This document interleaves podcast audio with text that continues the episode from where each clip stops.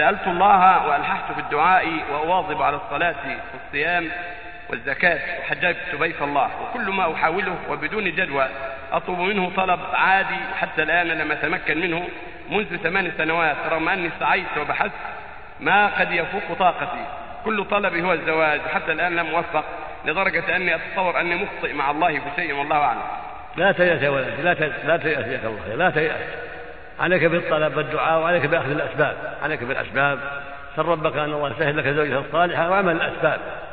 توصي الناس اللي تعرفهم اللي يلتمسون لك الزوجة وتعمل أسباب في تحصيل المال وتحاسب نفسك من جهة المعاصي. قد تكون حرمت بسبب المعصية أنت مقيم عليها. فحاسب نفسك. قال جل وعلا وما أصابكم من مصيبة فبما كسبت أيديكم ويعفو عن كثير. بل قال بعض السلف إنه دعا الله أربعين عاما في حاجة فلم تحصل له إلا بعد أربعين عام.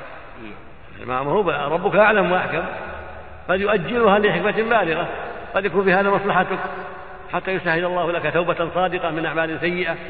أو تحصل لك زوجة صالحة ما بعد ما بعد حصل وقتها. إلى غير ذلك. يقول النبي صلى الله عليه وسلم يستجاب لأحدكم ما لم يعجل. فيقول دعوت دعوت فلا فلم أره يستجاب لي. فيستحسر عند ويدعو الدعاء.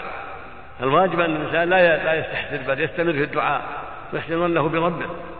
ويقول عليه الصلاة والسلام أيضا ما من عبد يدعو الله بدعوة ليس فيها إثم ولا قضية رحم إلا أعطاه الله بها إحدى ثلاث. إما أن تعجل له دعوته وإما أن تدخل له في الآخرة وإما يصرف عنه من الشر مثل ذلك. قال يا رسول الله إذا نكثر قال الله أكثر.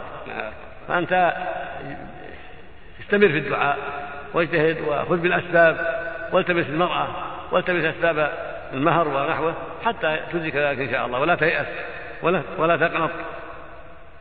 واعلم أن ما أصابك من سيئة من نفسك. لابد تحاسبها أيضا. تتوب إلى الله جل وعلا. تنظر في أعمالك. تستقيم على طاعة ربك. هذا مبلغ الأبواب